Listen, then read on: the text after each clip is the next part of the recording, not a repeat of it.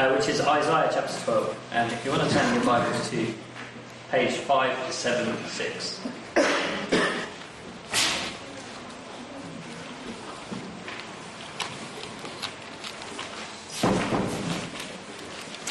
Now we're going to be reading from uh, page 576 on our Bibles, uh, which is Isaiah chapter 12. Um,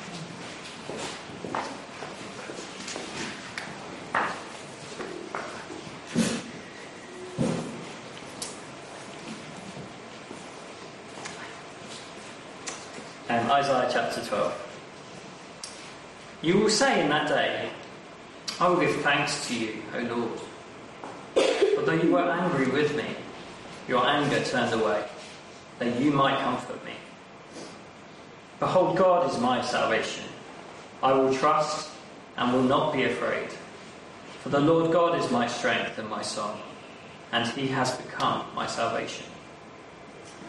With joy you will draw water from the wells of salvation, and you will say in that day, Give thanks to the Lord, call upon his name, make known his deeds among the peoples, proclaim that his name is exalted.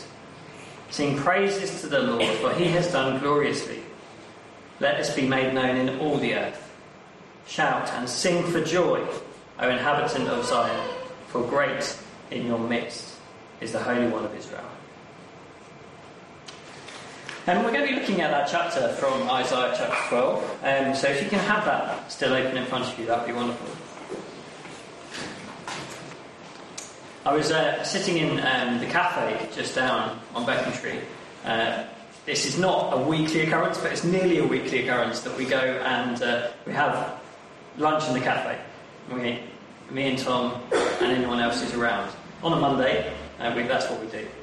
Um, and we were sitting there and we were listening to, what do you expect? Christmas songs. We were listening to different Christmas songs. And um, the thought came to my mind uh, what is being sung about at Christmas? What kind of things are being sung about? Um, if you're, we have the slide, um, if you're Mariah Carey, Carey, um, then you're singing about someone, aren't you? Singing about a person that you want to spend Christmas with. That's one of the things that people are singing about at Christmas time. And there's, if you're a LadBaby, and you're singing about sausage rolls. and to be honest, the sausage rolls are pretty good, so uh, maybe that's what, what will keep you singing. That's, maybe that's what's worth singing about at Christmas time. But my question to you is what will have you singing this Christmas? And not only at Christmas, because Christmas is a joyful time, isn't it? We get to spend time with our family, we get lots of great food. Who wouldn't sing at Christmas? But what will get you singing on the worst days of your life?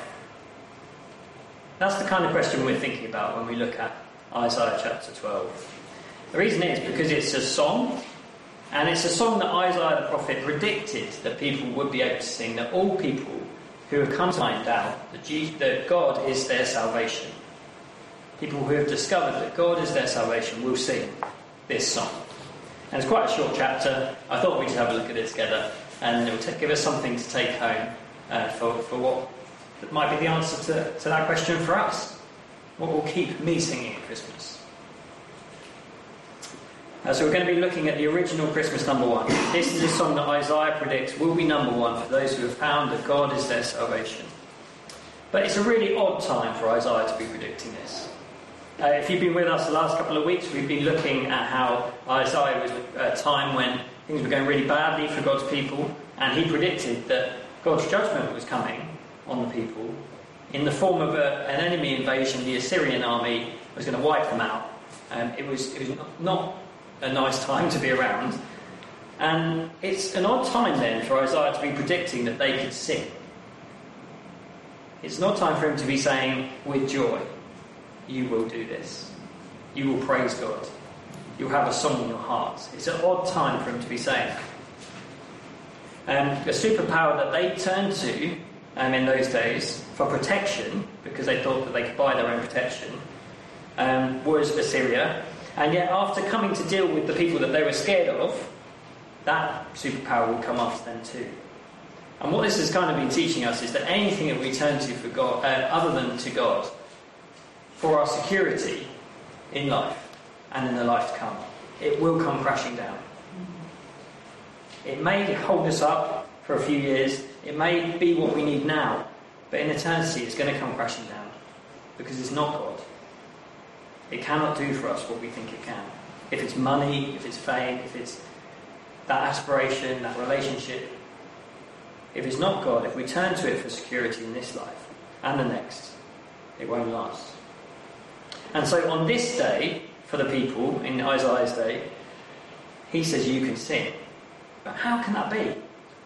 Because they are looking at the prospect, facing down the, down the nose of the worst of days coming at them. Uh, my father-in-law, um, he's not here, so I can talk about him. Um, I will be seeing him this coming week, actually, in Liverpool, so I probably ought to be careful about what I say. Um, he's not a fan of musicals. And I, I, get what he means, because people don't just burst into song for no reason, do they? And in a musical, it's like, I'm, I'm brushing my teeth, or I'm putting out the bins, and people are singing about it. Um, well, I kind of enjoy uh, musicals, but I kind of see its point. In normal life, people only sing when they've got something amazing that's happened to them. And those kind of things, the everyday things, just don't fit the bill, do they? People sing when there is some, something to sing about, when something amazing has happened to them. And so we've got to ask the question on the day when there is clearly nothing to be singing about in their situation, how can Isaiah say that they can sing and that they will sing? Well, let's look at it together. The first thing they sing about, uh, if we have the next slide, is they sing about God, their Saviour.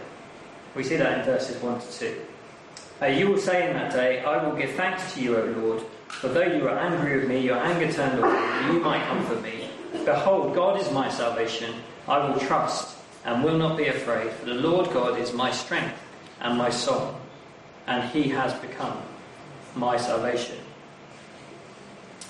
We've already been told uh, in the previous chapter, in chapter 11, um, that one day God will gather his people, even though his judgment will come for a time, he is then going to be gracious to them. He would remove his anger from them and reverse their situation. He'd bring them back.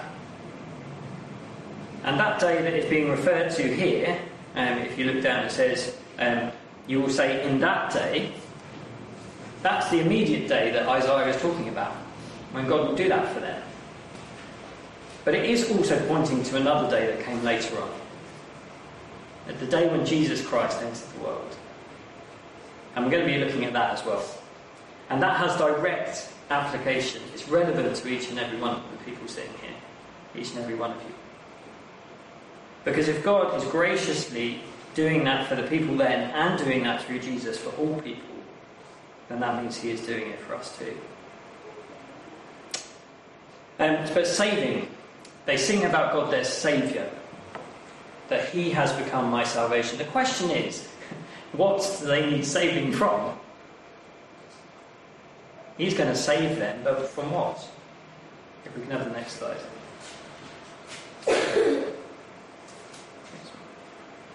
And in verse 1 it says, Though you are angry with me, your anger turned away. And this is the big surprise of the Bible. We need saving. Not from the bad things that are just happening to us in life, but we need saving from God Himself because of our sin. Because we have gone away from God, we've done injustice, and He's a God of justice, He is pure, He is holy. For us to be with Him would be a very dangerous thing, unless He saves us, unless He cleans us up and gives us a new life. so, the saving from what, in the answer, is yeah, God Himself, His holy anger at sin. That's what people needed saving from, and that's why they will say, For though you are angry with me, your anger turned away, that you might comfort me. The situation they found themselves in, yes, there was this physical threat of the army that was coming at them, but that was all just a sign of God's own judgment that they were under. And so the big thing that they needed to be saved from was God Himself. God Himself needed to save them from His own anger uh, at their sin. It says um, later on, the great in your midst is the Holy One of Israel, that Jesus was the one who was going to come and be in their midst, that he was going to draw near to them um, so that they might not face God's anger. And I read this uh, book earlier on this week. It said this because of God's gracious intervention, because He got involved, the sinner's greatest dread becomes his ultimate joy. And that's what we're going to be looking at. The, the one in whom we should have the greatest dread of meeting, God Himself, actually becomes our greatest joy. Becomes the one that we are singing about. Um, so let's look at the next bit. Um, God is our is their source, and if we discover for ourselves, He can be our source of unending joy. Um, so look with me at verse three. With joy you will draw water from the wells of salvation, and you will say in that day, Give thanks to the Lord, call upon His name, make known His deeds among the peoples, proclaim that His name is exalted. Sing praises to the Lord, for He has done gloriously. Let this be made known in all the earth. Shout and sing for joy, O inhabitants of Zion, for great in your midst is the Holy One of Israel. With joy, you will draw water from the wells of salvation. I mean, the Bible has this picture language all the time. So if you, if you struggle a little bit with the imagery, water, drawing wells, you know, we don't talk like that um, here in Dagenham. I don't think we do. But it's picture language of, you know, having a never-ending supply of. And what's the never-ending supply of? joy in their salvation. With joy you will draw water from the wells of salvation. So, in this God, in Him being their Saviour, they have an unending joy. I don't know about your joy. Uh, mine kind of goes a bit like this. And it's often to do with what is going on and what I'm finding joy in. So if it's my job or my ability or my achievements it's only going up when my success or my performance goes up. And maybe when it comes crashing down, I notice that it's, um, it's when my money runs out. And then I realise that my, my joy was in my money. Uh, people aren't very joyful at the moment, and that's because of the cost of living crisis, isn't it? Um, that's bringing a lot of sorrow to people. And without being too dismissive of those problems, I'm, I'm, I'm not saying that they're not important. If our joy is founded in those things, then, then we are destined to have a joy that is just up and down. That is always in threat. It can be taken from us. And we don't have joy, really. We're not the people who are just standing and, and smiling and having joy in our hearts. We've got, we're usually weighed down and with lots of cares and lots of things to grumble about. And yet, here, the Bible is teaching us that in God is unending joy because He saves, because He saves from sin. Because the thing that He should do is punish us, and yet what He gives us instead is His un- uh, amazing love. That is a reason to sin and to keep singing. And so I want to put this to you. The Bible presents us with the secret to unending joy, and it's God. You will have unending joy if you live and have God in your life. And if you don't, if you look for it elsewhere, it's going to go up and down. If it's in a person or a physical relationship, it's only when we're with that person that we have that joy. And when that relationship ends, we're, we're nowhere.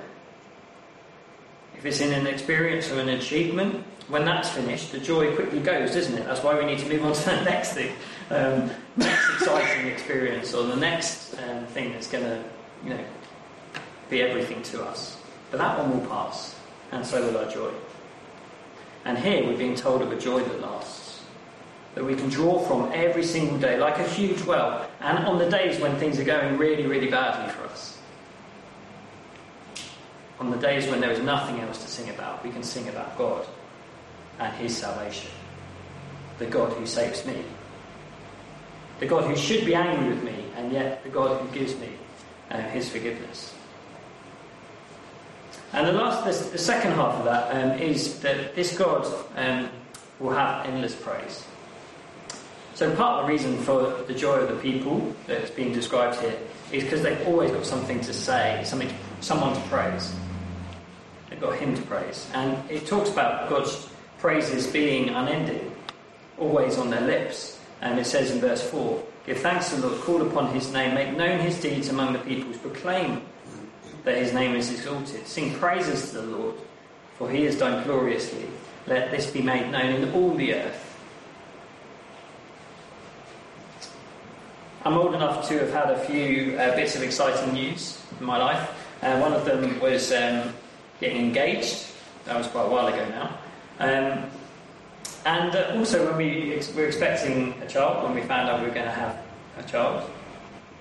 So I've got three kids, and I only did that twice, telling people about it. So you work that one out.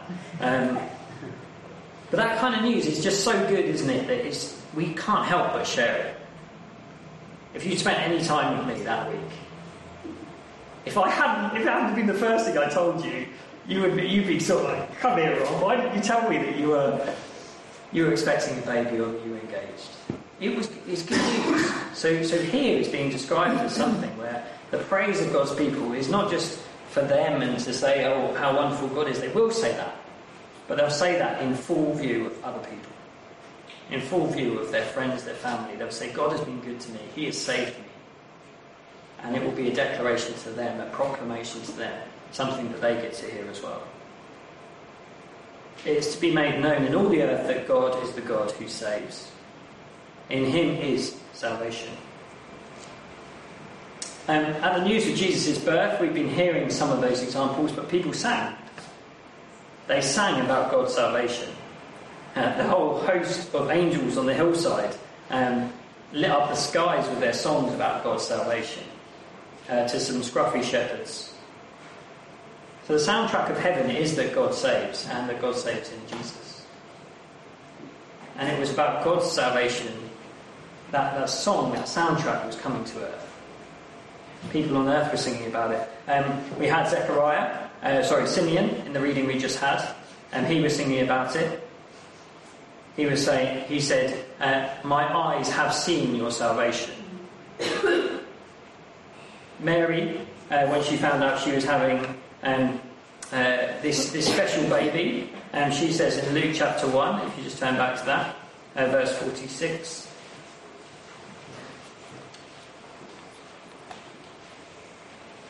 And Mary said, My soul magnifies the Lord, and my spirit rejoices in God, my Saviour for he has looked on the humble estate of his servant, for behold, from now on all generations will call me blessed. For he who is mighty has done great things for me, and holy is his name, and his mercy is for those who fear him from generation to generation. And what struck me about each of these people that you come across in the uh, in the early account of Jesus' birth is that they're people, they're normal people. Mary was, you know, a young girl.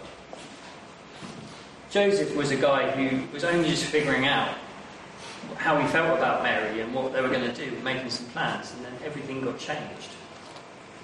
Didn't go according to his plan. But in each of these people, something, some general truth about God actually became personal. The difference between what they were saying before the angels kind of appeared to them is that they would have said general things about God. They would have said, yeah, God is, God is loving, God is good, um, God is true, maybe. But it, but it would never have been God is my Saviour. It would never have been God is my God. It would have always been at a general thing. And, and it's wonderful, isn't it? You see in the Bible, um, people who first heard this, that the truth lands in their experience. It lands in their life. So it's not no longer just God is a saviour, or God, um, your anger was turned away, but God is my salvation, and your anger towards me has turned away from me. I remember the day that someone first helped me to see what Jesus had done for me, and they encouraged me to respond. The thing is, if Jesus has taken God's anger, turned it away from you, and taken it on himself. We can't remain indifferent to that. We either walk away and say, oh, that's, it's, it's, it's, okay, and it's for other people, they need to hear it. Or it's everything. And the people in the Bible are saying it's everything. They're saying, My soul rejoices, my spirit rejoices in God, my Saviour. That's what they've come to see at Christmas. Uh, so you might be someone who's come here tonight, you've picked up our Christmas card, um, which lots of the church family were, were happily delivering through doors, up until the point it got icy and snowy. And I think the uh, enthusiasm subsided just a bit. But we got a lot of cards out onto the estate, and you might be someone who's heard the Bible before, um, and it's always kind of stayed as a general thing. God is good, He's there, He exists. I, I'm not going to argue with any of those things. But for you, it's never been God is my salvation. For you, it's never been God has turned his anger towards me, away from me. And so he is my salvation. And um, you've got to ask the question what will keep you singing this Christmas? It's not going to be that someone, that sweetheart. It's not going to be sausage rolls. It's going to be a Saviour, God who saves. He will keep you singing on the worst of days. You always have something to sing into eternity, and that can be the song of your heart. And let's pray. Father God, you are great, you're powerful, you're a creator, and yet you're also our Saviour. You have revealed yourself to be our salvation. Jesus has come the King that you promised, the one who would save people from sins. Thank you so much for him. Thank you that we can have the joy of salvation in him, knowing that we are forgiven, knowing that your anger has been turned away from us. Just pray that we, you would help us in our own hearts, personally, privately, uh, to know how to respond to you. We pray this in Jesus' name. Amen.